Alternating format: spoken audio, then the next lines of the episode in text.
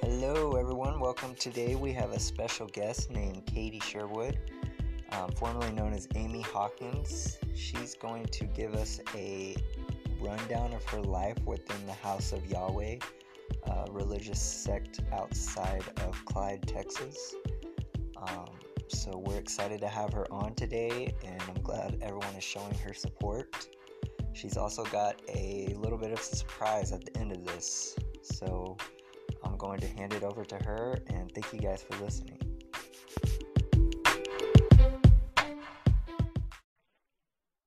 Hello?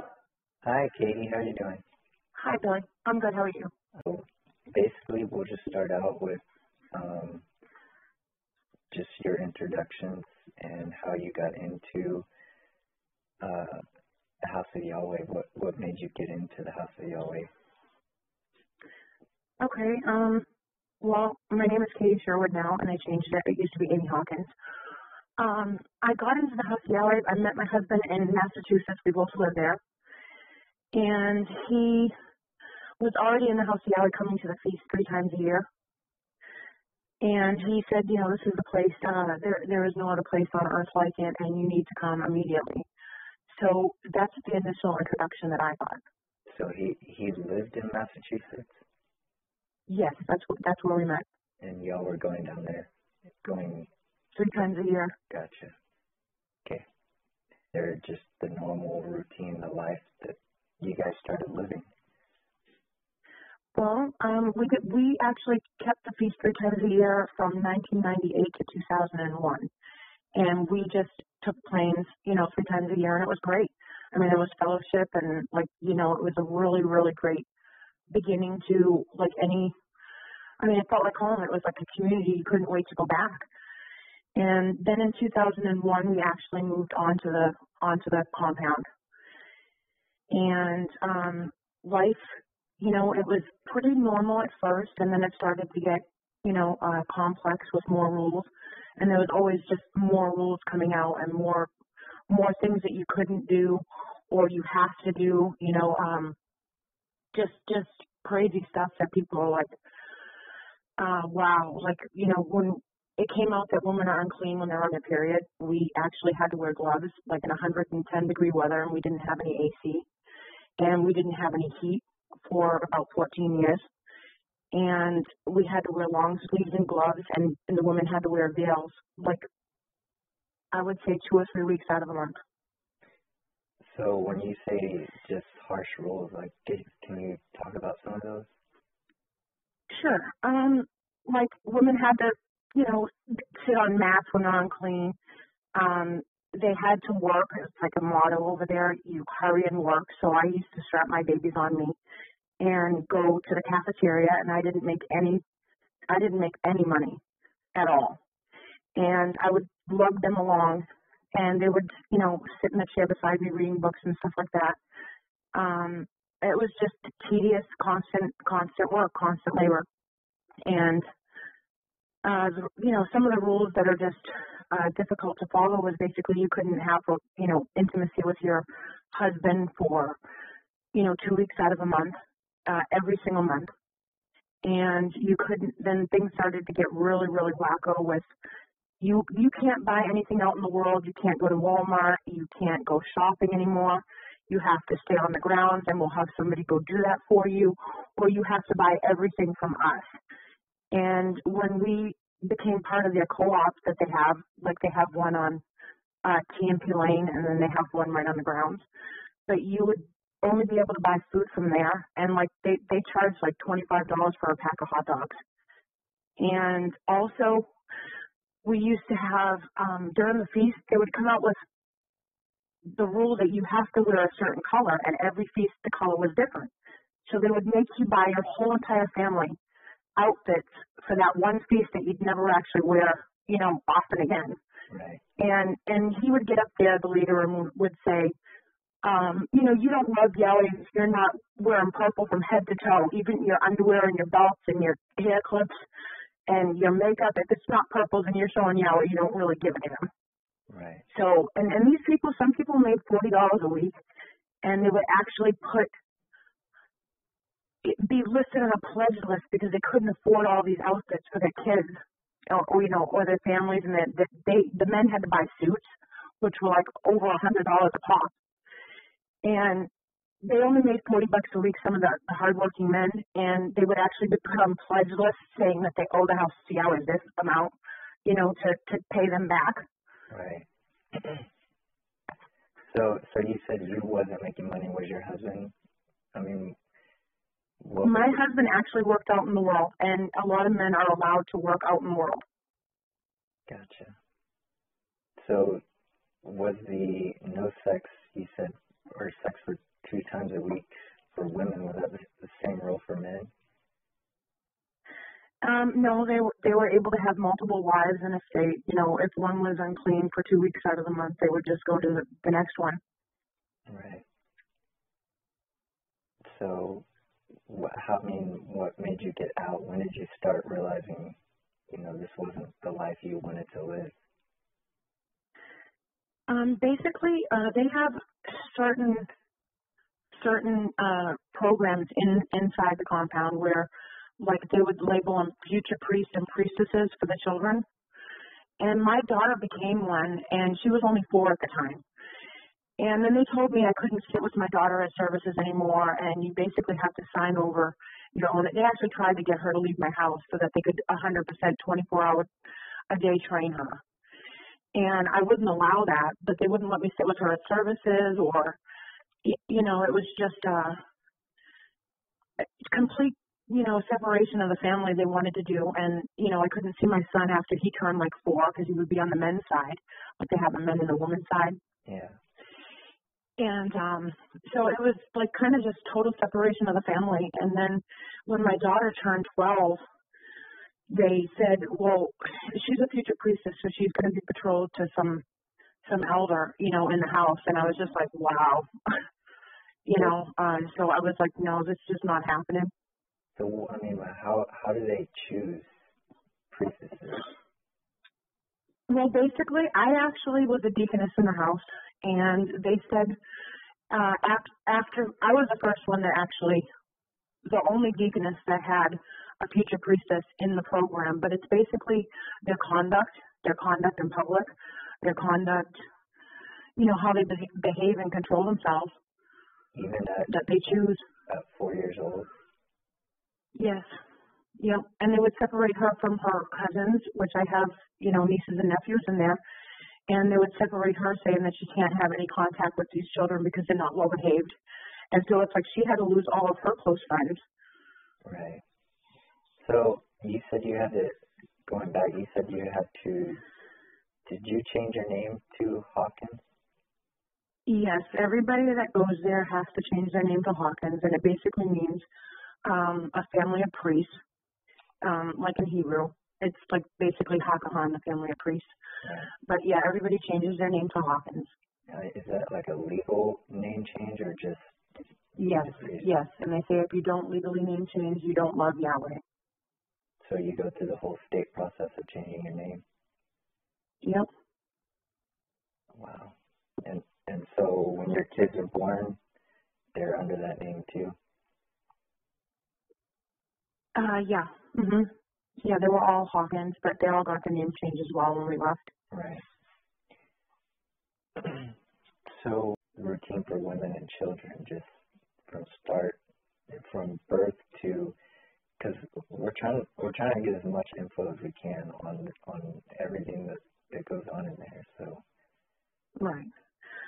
Um, I guess you know daily living is basically the mothers stay home, or they work at the cafeteria over there, or they have a house, or um, there's just different places that women can work. so so They don't make any money unless they have children who uh, desire to go to their their school that they have on the ground. So what So, what like- kind of things are on the ground? Um, there is a cafeteria. There is a clothing boutique.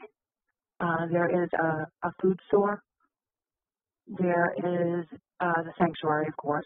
Uh, there's houses, like not, not, I wouldn't call them houses, but a lot of mobile homes. Uh, There are some structures that look like houses.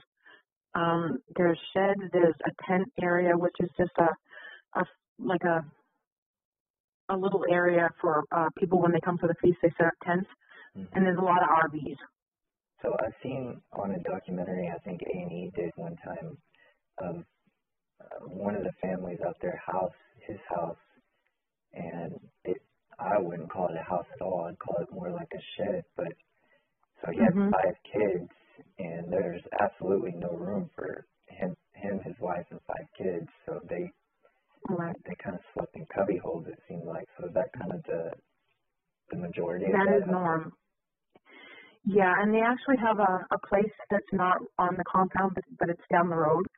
And there's a lot of mobile homes over there, and I know a lot of families over there who have like five and six kids, and they only have one bedroom.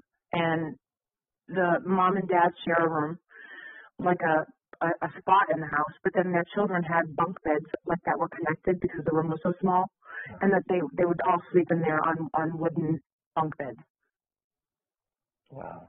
So CPS ever, I mean, did anyone get to the point like this is crazy and and try to bring CPS in?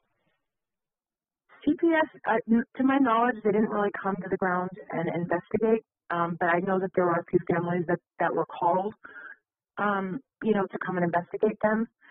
And they, as I know a few families that live off the grounds but on, you know, House Yard property that um, they investigated. And it, it was so funny because this is uh, one of the craziest memories that I have.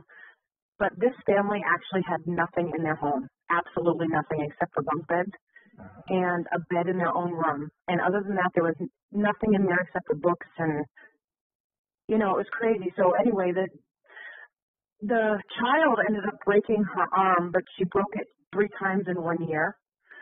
So the CPS came to investigate, and actually the House people brought furniture in, made it look like a home. So when they came, it would look like they actually lived normal.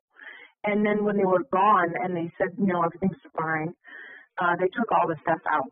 So I was like shocked. wow. So they're just playing the the system so that you know, they, I gotcha. Yeah. Um, so I've also heard that a lot of single mothers who are trying to maybe get away from their dad, the the father, would go into these hmm these compounds, uh, basically legally protected to hide their kids. So was there a lot of mothers who did that? Um. I not that I know of. I don't know of any that that would do that, but I do. I have heard of, um, you know, children leaving their homes and going there without their parents' knowledge because they wanted to join the Haciari. Children, Um, but as far as like, like young children or or teenagers. um, like 15, 15 years old. Gotcha. Um, well, I mean, I guess I'll give you free reign. So those are pretty much my questions. So you can just talk about whatever you wanted to. Uh huh. Um, well, I guess uh, you know the child labor laws are you know extensive. Like my son was 14 and he worked at the slaughterhouse and he worked 80 hours a week, and um, he only made 70 dollars a week for that. 80 hours. And we didn't have met. Mhm. And we didn't have any, and then he'd still have to tithe off of what he made. So I mean, it's just crazy.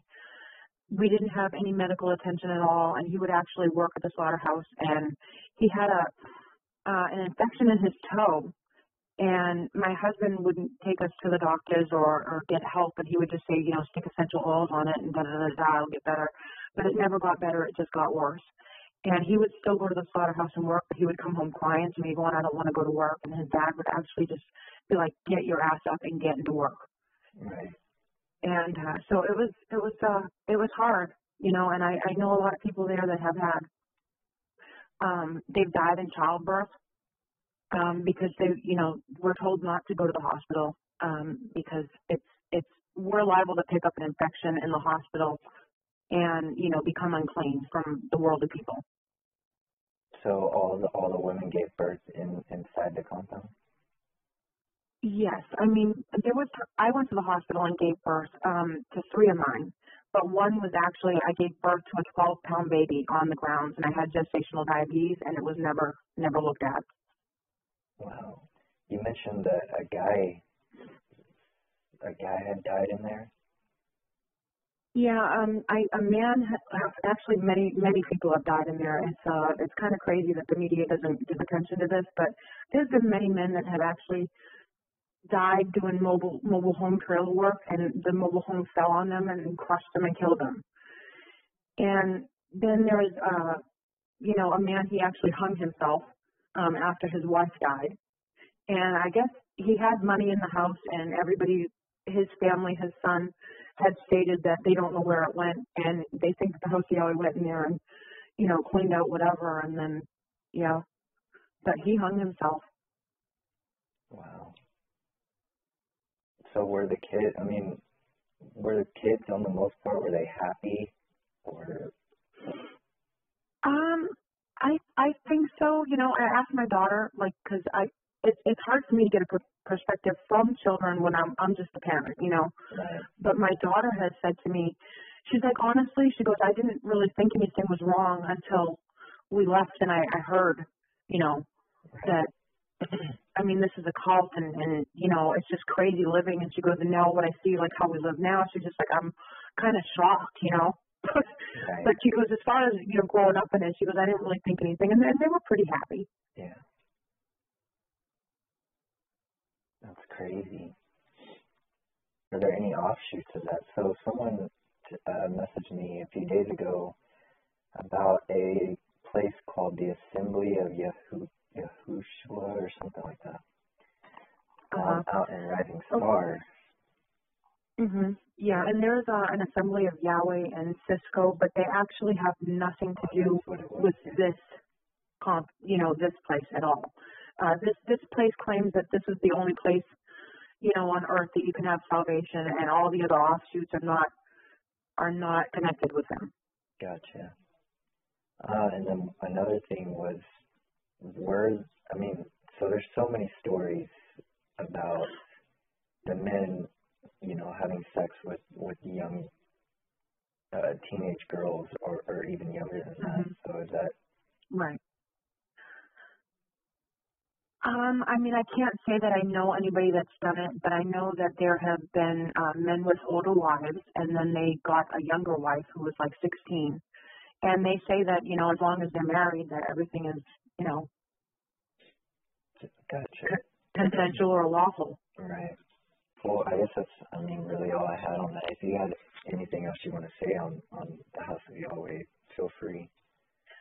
I guess, yeah, just basically, um, I want to say that the the worst part of it all is basically um, being mentally brainwashed. Uh, we had to listen to CDs day and night um, of, you know, the leader or the elders talking constantly, and they would tell us to listen to it 24/7 even when we sleep.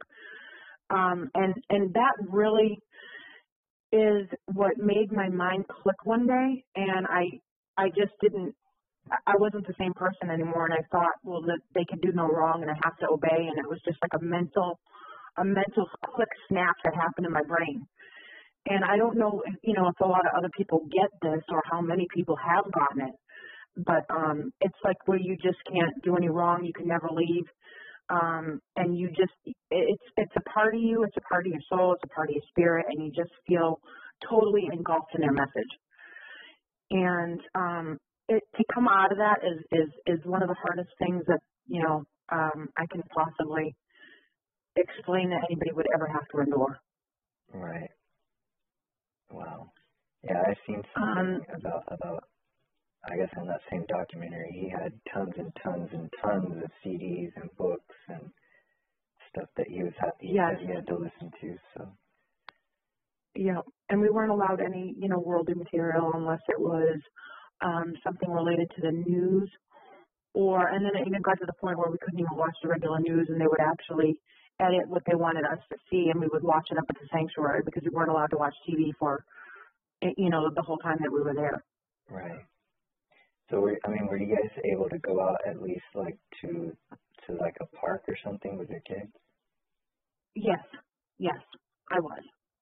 And um, you know, I mean, we we went to the park for a long time, but then it got to the point where you, well, you can't do that anymore, and you know, you shouldn't be going out in the world. You don't love Yahweh if you do that. So we would just go for walks on the grounds for the longest time. Gotcha.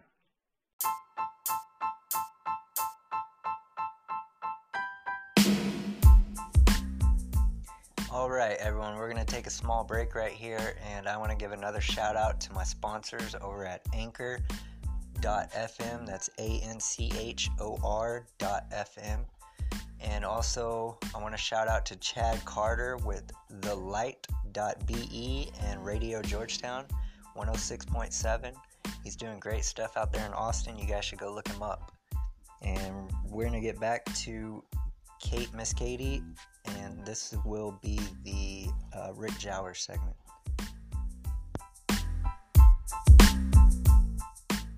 On Jowers. Now, I don't know anything about this whole Jowers thing. Um, okay, if you want, we can talk about that.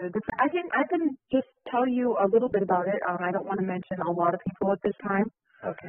But um, okay, and I want to get uh, I guess one thing clear. Like a lot of people say, I'm damn mentally crazy, and I want to say you're you're absolutely right because after being in the house the and what I went through, um, I can honestly say that you know my mind is just totally not right.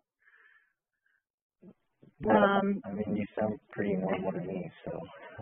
Oh, well, thank you. Yeah, and everybody that knows me thinks that I'm um fantastic and normal, but uh, a lot of people that don't, you know, they say certain things that it, it just kind of makes you think, well, we are crazy. But no, I mean, yeah, mentally, as far as what I went through, uh, I would definitely say that uh, there's mental issues there. Right. Um, also, um, I did. I wanted to just point out because I know someone mentioned a comment on on the the, the page, um, but it basically was, oh well, she lost her kids and they're not with her now. Well, first of all, I've never lost my kids. Um, I got full custody, but when I left, I had so many mental issues and I also couldn't financially support them. So I did give my ex uh, custody when he had left the house of six months later after I left our thing. Um, basically, um, we had we had had uh, issues with other deputies in Callahan County, but um, the reason why that the police were ever called in the first place was because I got involved with a man who was actually a former Kahan in the House CI, and I thought, wow, this is great. You know, we have a lot to talk about. I'm, I'm not in a million years would I meet somebody like this. You know. Right. And uh, the whole thing went haywire and he mentally was still there. And I mean, a lot of things, in, you know, in certain areas mentally I am too, but I'm not like I, I have never gone back there or stepped foot on their property since I left. But he mentally was still there, and he was very controlling. And you know, he had started to abuse me and stuff uh, physically. And so that the cops were called often, I would say at least once a week and uh, something happened with a certain deputy. I'm not going to say uh, the name, right. but um, my husband got really, really, really, really, really mad and distraught, and um, you know, Rick Jowers came out quite a few times, but I hadn't had contact with Rick Jowers since this happened, and this was over a year ago, mind you. Um, in January of this year, Rick Jowers contacted me on Facebook and he had asked me to meet him to have sex. And I I went along with it, played along with it. I sent him nudes when he asked him. And I, I just thought, wow, you know, the chief of police is doing this. And uh, so it was just kind of just one of those things that I, I went along with it because I thought, wow, how far is he going to take it? So when he asked me to meet him at Butterman's on 603, I was like, uh, wow. So I never went. And but I was so shocked by the whole ordeal, you know. And I think that my stance on that is just I don't think that um, you know the deputies over there or even you know the chief of police were really doing their jobs. I think that they're just you know it's sad because they have families and stuff. So I just thought it was an awkward situation completely. Right. So I mean, are you able? So what's the case over? Are you able to say anything about that? I am not. Okay. No problem. Yeah, I didn't know anything about this whole Jowers thing. I just heard his name recently come up all over social mm-hmm. media, so I wasn't. Um, I just got back to. I'm... all right. Wow. I want to thank Katie for coming on here with us and sharing all that. I know it had to be frustrating going through that.